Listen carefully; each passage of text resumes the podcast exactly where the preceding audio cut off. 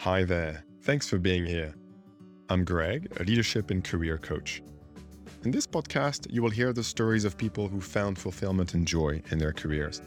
You will learn how they identify their vocation, and you will hear the courageous changes they made in their lives to pursue their passion and purpose. I'm on a mission to help people start on their own path to meaningful success. It's a journey I embarked on myself after 15 years in a career that had all external markers of success, but had lost purpose and joy. If you're looking for direction, check our Find Direction course on www.dareby.me. Dare be yourself, my friends. My guest today is Gareth Fryer.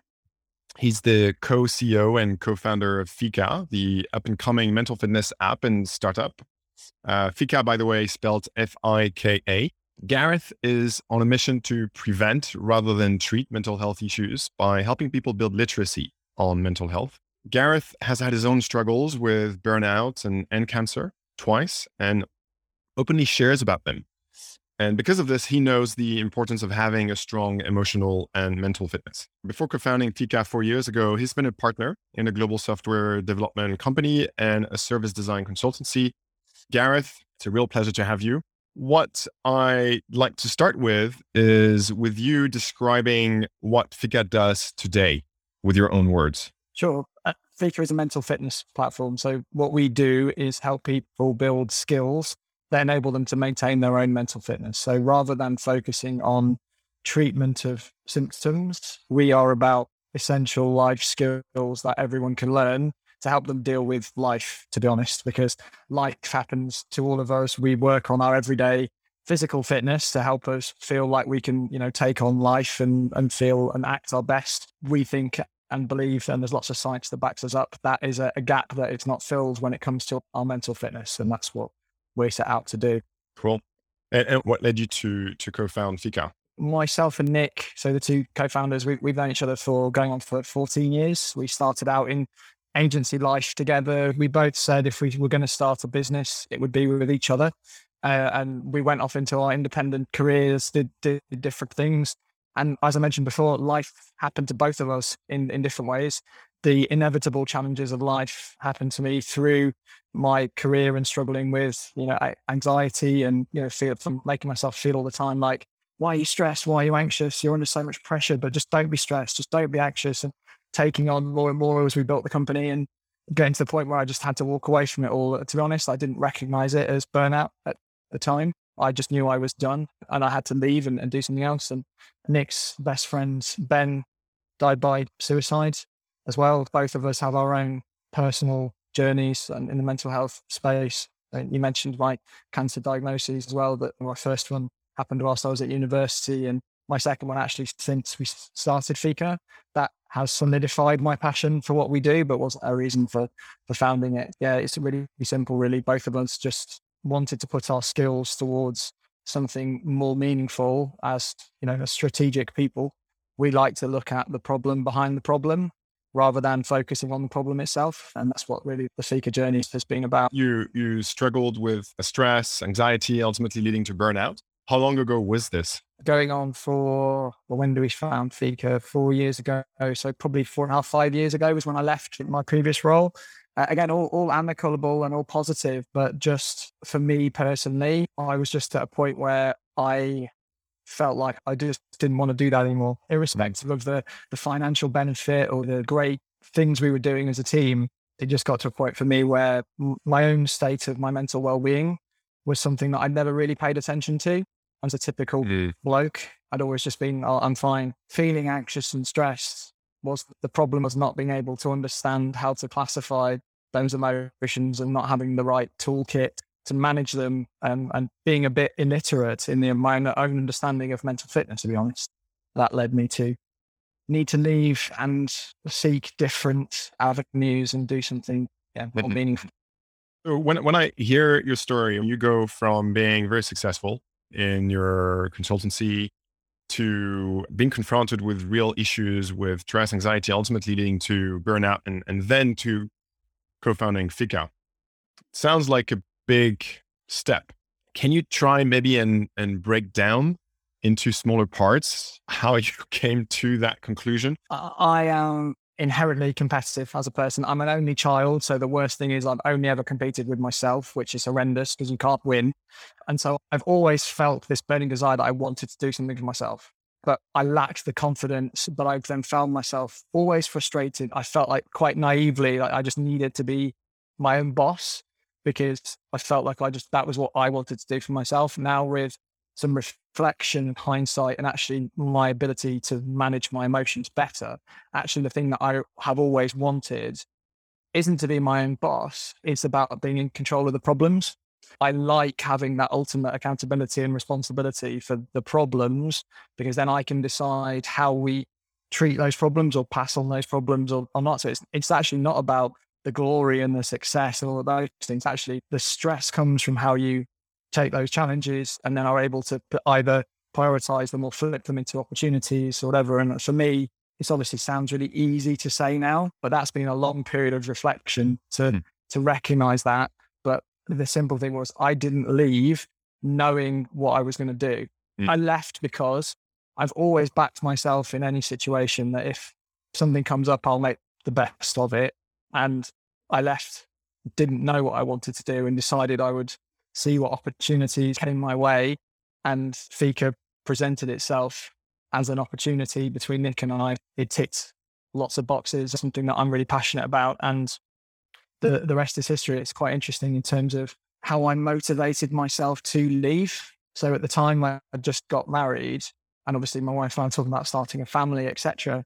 But I knew I wanted to leave. So we actually said, let's not start a family yet because that was me about unlocking my own motivation that I knew that if we then did decide to start a family, it would make leaving so much harder because the idea of walking away from the income and the salary, all of the safety that comes from that, I probably wouldn't have done it if that had been something that we were doing at the time. The planning to get there had been something that I was always going to do. It was just a figure of when I did it. You said the Fika presented itself as an opportunity. So, how did it present itself? If you look at who really owns ideas and where ideas come from, I co founded Fika with Nick. Fika as a concept was something that Nick had been thinking about for some time. And we talked about it as friends, and that became something that we decided to found together. Anyone who's worked in innovation and product creation, you can have all the ideas in the world. The, the ideas aren't the thing that make it, it work because actually the idea you think is the right answer usually isn't the right answer anyway. It's the how you approach the, the learning and the innovation. So Fika presented itself through conversations as something that was a side hustle that we then decided we could actually make the full time hustle. And we decided that we were going to put our chips down and do that as the thing that we both really cared about, as opposed to anything else that we could have done for, you know, consultancy work, etc., etc. Oh, got it. So you were discussing between the two of you different things you could do together, and and Fika was one idea that Nick brought in, and and how. So it was a side hustle. So I not often, but almost regularly hear this as something that ultimately becomes the thing. Can you just talk a little more uh, what type of side hustle that was, and how that did you then make the decision to make it a full time job? When Nick's best friend Ben died by suicide, that was a real driving force for Nick to start thinking about this space. I'd always been passionate about this space, but I didn't have that trigger at that time because it was a couple of years before. So Nick had been thinking about ideas, approaches, things that could happen. And when we both then decided to leave and ended up available, what we actually did first was we set up a design consultancy business. So the two of us set up a design consultancy. We had clients, we had friends, we had contacts. And actually, in six months, that was going really well. We we'd got some contracts, we were doing some work, but Nick had this thing on the side that was the the real passion. We talked about it a lot. It was something that I was really passionate about doing as well because it's a meaningful goal. And so as a result, what we decided to do was slowly wind down the consultancy business. I kept working in the consultancy business for some of our clients to and to the end of those contracts whilst putting that money from that into Fika to help us get Fika off the ground, to help us create um, our investment case to get our first seed funding. So what we did was created a new business, but very quickly decided that we were just doing the same thing that we'd both always done, and that wasn't the thing that we wanted to do. even though it was going well, and then decided to wind that down, but use the proceeds from it to invest it into bringing Fika up to the same level so that we could kick on and raise seed and the rest is history, really. On the one hand, you had the consultancy you were leading together with Nick that you didn't really want to do this anymore, but the and the Fika idea was very meaningful to you. I'm sure it sounds easy as you say it, but it's the consultancy, that's what you had been doing for years. You had done it with Nick, you were successful at it. And then suddenly you start winding it down, okay, and, and essentially investing all of the hard earned money into something that you had never done before. That was meaningful to you, but you had never done before. Can you, you know, can we zoom in into this and you tell about the, the decision of doing this? Yeah, but then I think we say you've never done it before, but then it's about drawing relatable experiences from things that we do in careers all the time. Have I taken on big projects before that I didn't know where they were going to go? Yes. Have I led teams before? Yes. Have we had to pitch before to get money? Of course. Massive part of consultancy. So in reality, and also because we both worked in technology and I worked in service design consultancy, we were both very familiar with digital products. We're familiar with creating digital products. Nick's background is prior after he, he left the agency, he went into startup world, so chief product officer. So between the two of us, we'd actually, if you look at the things that you need to get a startup off the ground, we've done most of the things. We understand design thinking, we understand product. The only thing we'd never done was run a business that was ours. But it's one of those things where I back I back myself that a lot of that stuff ultimately is just admin. So it, it's actually, it sounds weird. It's definitely not something that was taken lightly, but it didn't feel like a difficult step.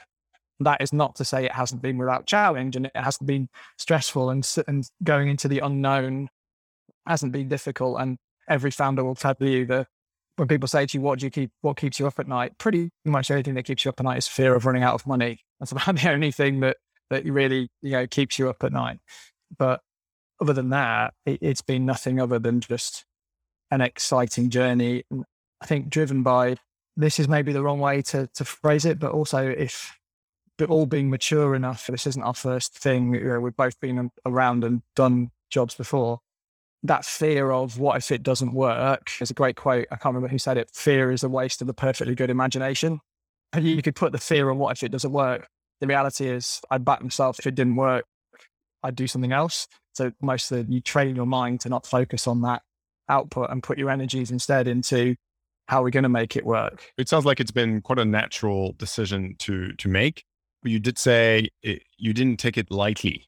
Can you just share for our listeners any framework or, or things considered when you make the decision? I don't know if you're familiar with the Japanese concept of ikigai. Of course, yeah. Yeah, yeah. So I, I, when I was deciding what it was that I wanted to do next, there was obviously the driving thing of I want to do something that we get well remunerated for because I have a family and I want to provide for the family like everyone does.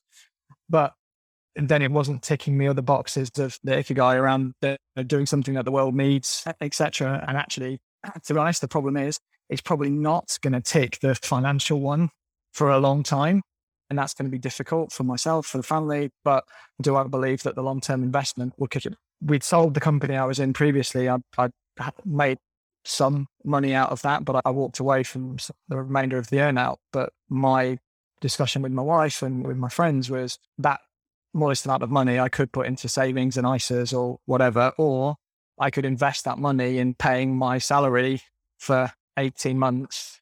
So as an investment in a future where I back myself to turn that money into something more meaningful and more valuable. So it's a bit of an easy thing to say, but I didn't have the risk associated with necessarily with the financial side of it because I had a bit of a cushion to give me that confidence to to take that leap, which is always a massive motivator for people. So we shouldn't take that lightly. But it was a very conscious decision. That was an investment.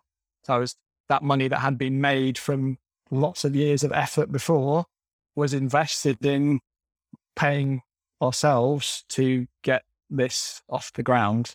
That's what I mean by a decision not taken lightly, because you can look at years of effort to get some money through business sale to then turn it around and put it straight back into doing something else. You, you mentioned earlier you're somebody who struggled with stress and, and anxiety. Having an 18 month pot of cash, you know, sounds great, but it can still seem very stressful for some people to think. How did you manage that? Yeah, I've never been a person that really worries about money because I've always, I've just, the way I've always framed that is turn that worry into, I will back myself to find, to, to find more to earn, to find a, a route to help the family. That's not the same as from a business perspective because obviously we worry about business, business finances all the time. That's completely normal. So, no.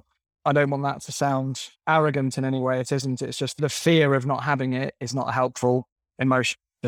So the, I motivate myself more in that actually I, I, could be terrified of that, but actually my anxieties typically have always been around the fact that, you know, I'm a strategist. My job is literally thinking about what could happen, what might happen, what could go wrong.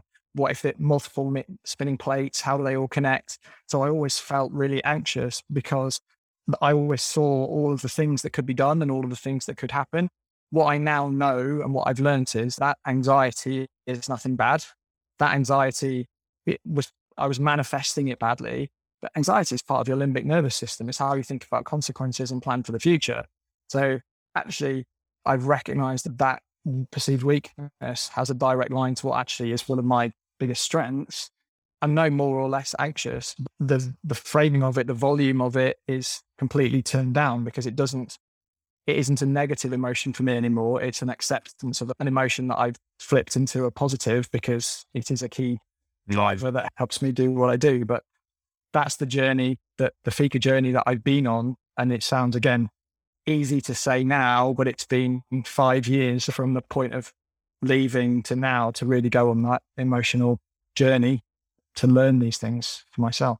Really interesting how you managed to flip the anxiety in terms of quality and impact on you. That's great. You said earlier you stepped out of a business where you were a partner because it was just too much and it was a burnout that you would not have recognized then. How did you take that decision to step out? Can you, can you just share a little more about this? Because that's stressful as, as well as just step out and, and you missed on an earnout you, you mentioned earlier. I left partway through that, which was a big thing. I was the only person that left partway through that I'm not going to say that was planned. It wasn't. The intention was always to try to stay through the earnout, see where it went. There were lots of opportunities there. None of this is a reflection on the organization. It was more a reflection on me and my own management of myself, which I now met. And um, it, it wasn't a conscious decision of like, now's the right time. It was, it's got to be now. It was, it just reached a point with workload and things happening and how I felt and what was going on in life. And it was just one day where I just went home and said to my wife, I'm not doing this anymore. And I resigned the next day. There's a series of things that happened. It's easy to say the straw that broke the camel's back. It was just one of those dons where there was just a collection of things that happened over a period of time that got to a point where I just made the decision that I was unhappy. I was unhappy in my own mind more so than anything else. And whilst I could have carried on being fine, in inverted commas, and doing well, I wasn't feeling well. I was just tired and I just didn't want to do it anymore. And uh, there is no great strategy or plan. I'd always wanted to do something different and do something for myself, but I'd never felt brave enough to take the lead. And then one day it was just time. And I, I just decided that that was time. You said you always knew you wanted to do something for yourself. You wanted to be in charge of the problems to solve. How did you know that? I'm trying to help people clarify what they want. And what you said here is really important. It sounds like a real strong driving force for where you are now. It sounds like it took a while for you to get to the point and, and maybe even you reach a crisis to actually make the step to do what you want. Yeah. And I think it's one of those ones where how it sounds now is with the hindsight of of reflection, understanding what the drivers actually were versus what I thought the drivers were at the time. I, I wanted to feel like I, I was in control. I wanted to be in control of the surroundings that we were in. The, as a strategist, it's about controlling the controllables, planning for them. So anything that therefore was outside of my control, I had a real problem with the left field things because I just didn't have that frame of reference of what how to manage that anxiety mechanism. So the real driver was more that I'm never going to be happy unless I'm in control of all the controllables. That isn't true. That was nonsense. If I was back in that role now with what I know now, I wouldn't feel like that because mm-hmm. I have a better way of managing those emotions. So it was the right outcome, but driven from completely the wrong place. Mm. It sounds so arrogant to say it now. I can do it differently. I've got a plan. I want to do it like this. I think every person who starts their own business will say they have a drive of how they think they want things to be. It was really manifesting for me as a desire to get away from things that I thought I didn't like. Whereas now I understand this that it was nothing to do with getting away from things that I thought I didn't like. It was actually about the things that I, how I want to work and how I want it to work. I thought I had to be in, in control, in inverted commas, to feel like that. That's just not true.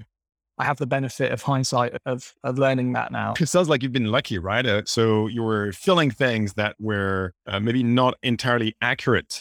And based on this, you made a decision and ultimately sounds like turned out to be the right decision, maybe for the wrong reasons. I, I look back on it from a position now of hindsight and think that actually that was just emotionally immature in terms mm. of the understanding of those drivers and the emotions, the reasons why everything is the way that they are. Yeah, it, it drove me to a decision, but the decision wasn't driven from a healthy place or the right reasons at yeah. the time. And if I was the person that I am now, I probably wouldn't have left. To be honest, mm-hmm. you can say whether that's a positive thing or a negative thing. I'm, I don't know. That's the, the that's hindsight talking. Exactly. I was actually going to ask you that, that question. I'm glad you addressed it.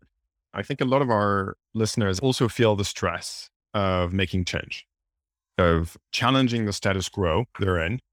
Maybe they have a family, they have a stable income, they have the status, and they go on holiday. At least they, they could before COVID, they could go abroad. And they are afraid. They start planning for all of the uncontrollables. And when you make a change, there are there is a, especially in career, there's a ton of uncontrollable. And now you're a mental fitness expert through your work and, and through your own experience. What advice would you give to people who you know, want to make a change, but are afraid of making the steps to change? When we're facing any period of challenge or transition, we feel anxious we're supposed to. It's our evolutionary response, thinking about the consequences of what might happen. Mm-hmm. That's normal. And that's actually, I think, bad. Worrying about what might happen is a completely normal evolutionary response. It doesn't mean anyone is ill. It just means we're planning for what, what might happen. We feel a bit stressed because that's our performance mechanism kicking in, helping us get ready to face the challenge. And it's that difference between positive and negative stress and chronic and acute anxiety. And actually, when we are in a state of positive stress, is that if we have the tools and resources to overcome or to do the things that we think are facing us, and that's positive stress, it's the motivator. And one of the best ways to focus on those positive stress is by looking back on previous situations. So we we typically we are tuned to focus on the the negative, to think about the worst that could possibly happen. Yeah. That's our brains, and actually most of the time things turn out better than we expect. Like that's what the science shows us. So we, we are tuned to be negative, even though generally things turn out better than we expect them to. Generally, in those periods of transition, you cannot predict what's going to happen. It's physically impossible. All you right. can do is look at the things that where have you experienced this situation or similar situations before? Where have you faced the unknown? Where ha- and actually how did you react in those situations? Because the chances are that's how you'll react again. There's uh, some great research from Shawn Achor, which looks at the three things that predict 75% of our career successes, only 25% predicted by our IQ. Those three things are your ability to use stress as a motivator rather than an inhibitor. In those periods of transition, can you channel that stress into a positive motivator? The ability to maintain an optimistic mindset. So use that anxiety, but harness it positively as actually, I'm going to turn this challenge into a positive driver for me. And then the third one is the ability to build a strong support network around you who can you call on? Who can you draw on? Who has expertise? What are the positive influences that you can put around you to give yourself that buffer through the transition period? Mm. And if you do that, actually, you know, and this is all scientifically evidenced stuff, it, that is how you can build your self efficacy, your self confidence, your self belief through that transition. The point I'm building to here is we all think we have to be confident before we do. The science is the exact opposite. You only get confident as a result of going through those transition periods. Mm. And the more you do it, the more your self efficacy builds, the more confident you feel, and the more then you, you push on from there. But so this whole thing of confidence before action is not the way that we work. we have to go through the challenge, we do the challenge, and then we feel more confident. So drawing back on previous experiences where you've gone through those challenges probably ended up better than you expected because most of the time they do. Use that as your motivator to go through those challenges. I'd love to go a little deeper into some of those things because you mentioned three key drivers of career success. And the two first ones may be a little difficult for people to understand how they can do this. The first one you mentioned was transforming stress from an inhibitor to motivator. How do you do this? I have to say that I'm not a psychologist. We work with psychologists, and our platform is the, the place where you get this training. I think part of it is, a, is about awareness of what stress is and where stress comes from, and how we are so attuned in our society that we are told so regularly that stress is bad. It can be as simple as starting to think that actually, if you understand what stress is, your mind trying to get you ready to perform effectively. That's what stress is. So if you then think about that, it is energy. It is momentum and energy that your mind is creating to point you in a direction to perform. You can point that stress any way you like. And the other thing that is the was one of the key drivers for me, again, I'm not a scientist, so I, I tend to use quite simple frameworks because I'm a simple person. But my biggest problem was I used to felt feel like all of these things were like blaming the things for happening to me. So I'm stressed because I've got too much work. I'm stressed because these people said something at X point, which did Y, which made like, there's just so much of it. I'm stressed because of all of these things that are happening. Yet, if you compare that to the physical space, we tune our feelings of poor fitness onto ourselves. We don't blame the Mars bar for us eating it. We blame ourselves for eating the Mars bar. Yet in the physical space, we blame the external driver for impacting our stress. Both of those things are our own responses to external stimuli. So when it comes to stress, it's the these factors are happening.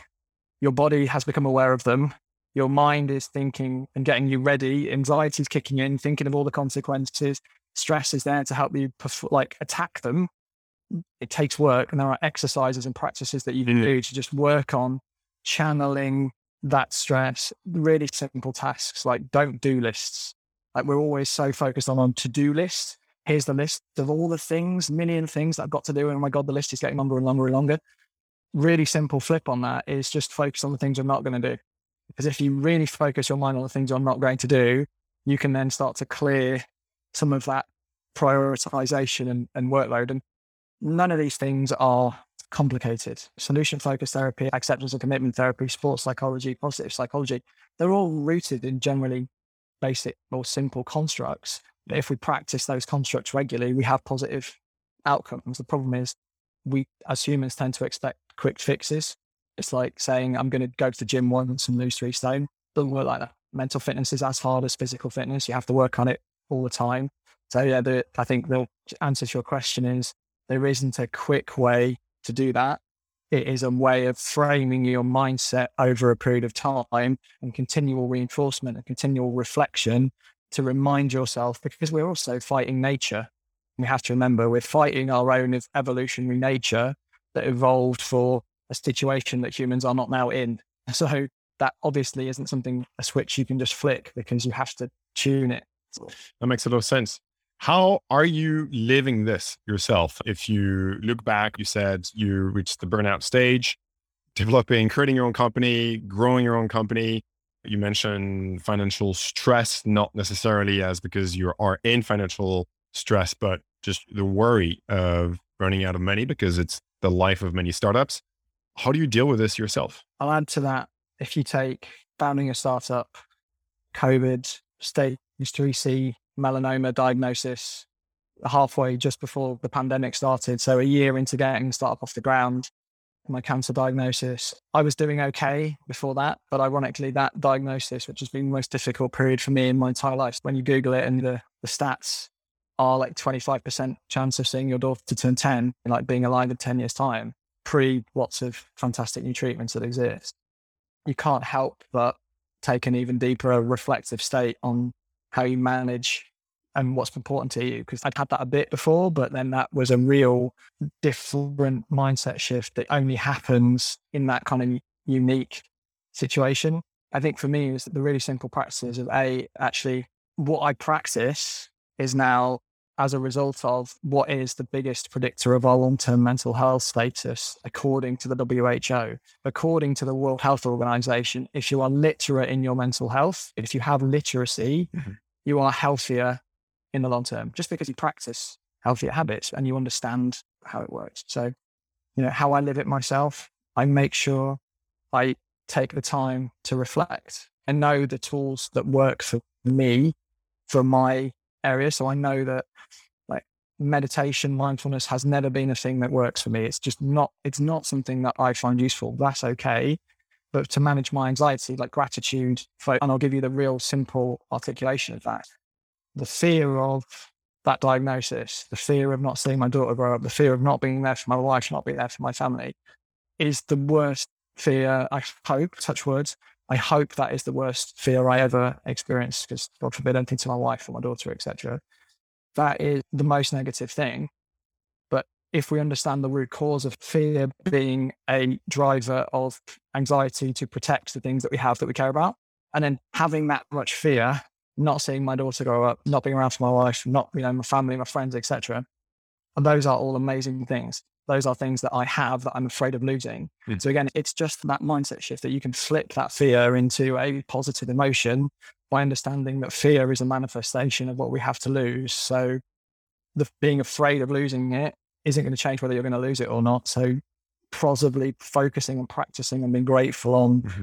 the ability to have those things while you have them is huge. And that again sounds so, so easy to do, but it's really hard. I'm a stoic northerner.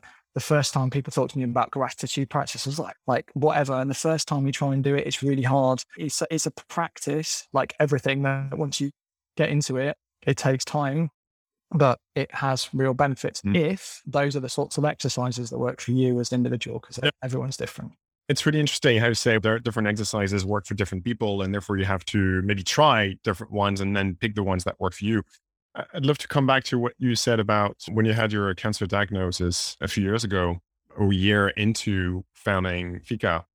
And you said it, it really, it sounds like it, it had almost the opposite impact than obviously it was very stressful, but it just emphasized more why you were doing what you were doing, it sounds. Yeah, hundred percent. You could you could say that before I had getting the first cancer diagnosis when I was twenty, but that being really quite low grade and being really lucky, but not having the emotional toolkit to deal with it at the time. And then my burnout and the anxiety, I'd, I'd almost talk about things. I don't want to call them as normal life because life happens to all of us, but those are just things. Those are just things that impacted me. But then that was like a sledgehammer through my entire life. It was like the, the biggest bomb you could ever drop. That was such a moment, something that seismic in your life just causes a series of chain reactions that just keep going and and going, that just drove me to be really focused on why we're doing what we, we're doing and practicing what we preach because my whole our whole thing is around training for life before it happens. So almost proving a bit of a use case to myself that well you've been doing this for a year and a half what things have you got in your armory to help you deal with this thing that really actually if anything sharpened my ability because i had to with COVID, with the diagnosis, with the business, I had to. I had to keep going had, because we have people that work for us. I care about those people greatly. We've got an amazing team, family, etc. Like it, it was just a factor of necessity. It was no, there's no like great kind of philosophical moment or anything. It was just like I'm an action orientated person, so we could sit. I could sit and still, or I could just keep going. And my approach is is keep going and use what tools I've got around me to keep going as best as I can. But yeah, yeah. it was, yeah, it's, it's impossible to describe how much of a change that was. But at the same time, I've always, it, I always feel after these things like there is always someone worse off than me as well. There are plenty of stories that are a lot worse than mine. And I, I don't share these stories for sympathy. They're just, I think, measures of life has its ways of getting into all of us positive and negatively throughout our this journey that we're all on. And that we can help people prepare for it better so that they can cope with it when it happens. Yep. And it sounds like uh, at least with a sample of one being yourself you you proved it. I believed in it so much before but then now that i've seen the impact that it has had on me in that really extreme situation, you can only imagine how much that has doubled down my belief in how important these things are for people because of, of exactly of that. I believed it was important before, but now it's that's been dialed up to to ten. You know, we didn't talk about Fika. Can you just describe, you know, where you are? You're about four years into the the journey, whatever you want to describe it. We didn't take on a small problem to solve.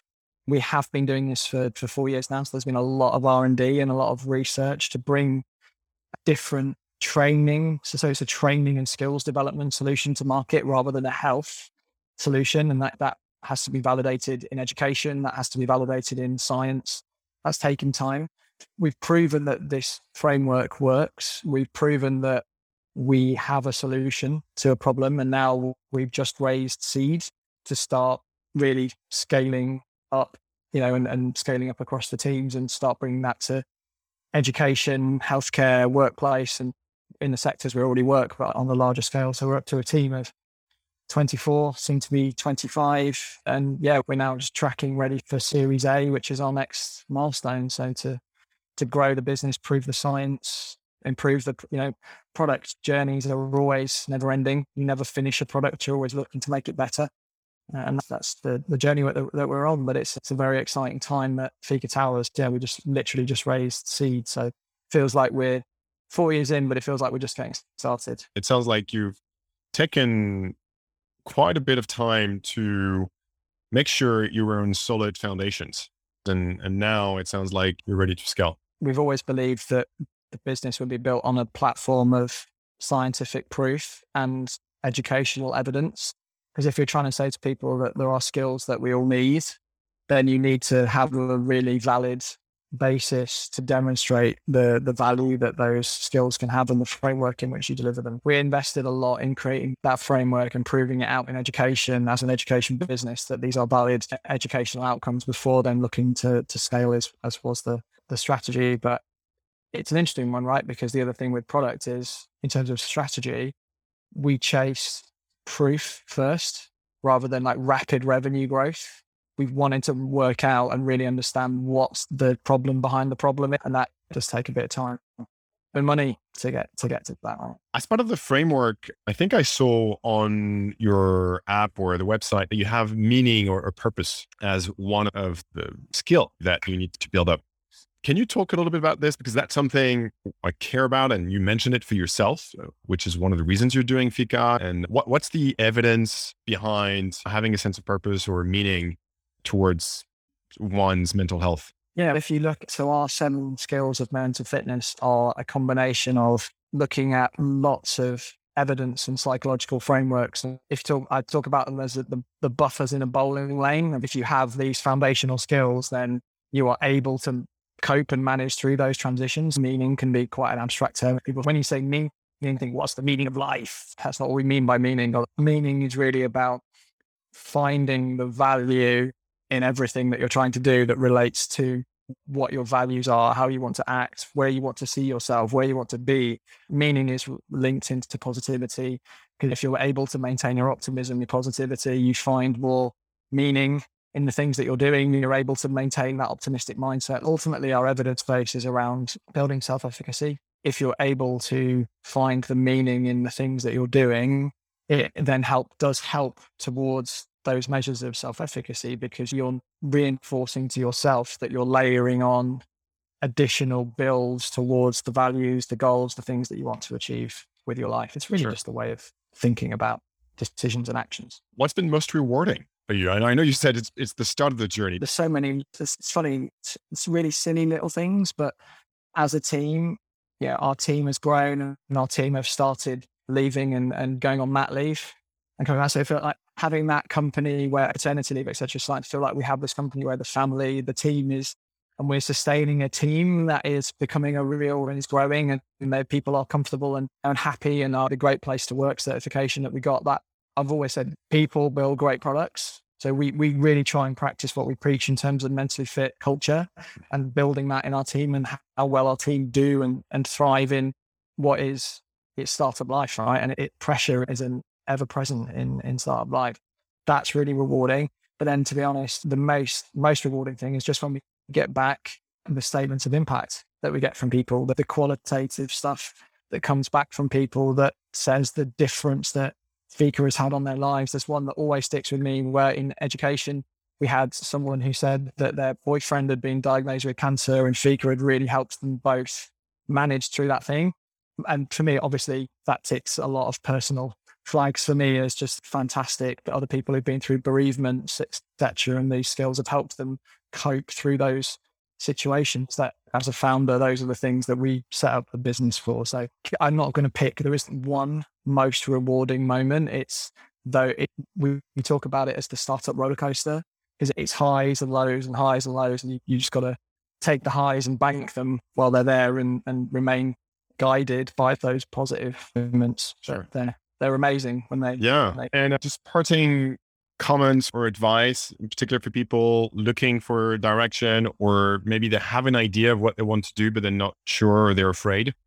I struggle to see myself as someone that should give anyone else advice. But I guess there is someone said to me the other day, the the only run you regret is the one you don't do. I'm training for the London Marathon and I'm running it for cancer research. If you're maintaining that optimistic mindset, if you have the right mindset, you can't really make a wrong choice. You've got to back yourself to make most. It's like back to that acceptance and commitment. It's like you've made a decision, you made the decision and then you have to make the most out of that decision. I definitely don't think it's right to say to someone, you should definitely leave and set up something and do it all by yourself because that is definitely the individual's call to make. I think what we do and what I was definitely really guilty of was letting that desire to want to do something impact what I did every single day as a negative driver, like Mm. being un- unhappy because I want to work for myself, carrying that sort of negative harboring through your life isn't healthy. For No. anyone. If anyone did anything, don't waste time thinking about what decision you're going to make. Make a decision, commit to that decision, and then say, I'm going to review that decision in a month's time. But then don't let yourself be beaten up by that decision for the next month. Gareth, it was a real pleasure to have you on, on the show. Thank you so much for sharing what happened inside and outside your, your world and, and your life. Hi there. Thanks so much for listening to this episode of the Derby podcast. I hope it inspired you and that you got to learn about what it actually is like when you decide to do what you really want to do. I am on a mission to help people start on their path to meaningful success. So if you like this podcast, please subscribe and share it to people who may benefit from it. Also, if you know of people who need direction, tell them about Derby. They can find us at www.derby.me. Till next we meet, Derby yourself.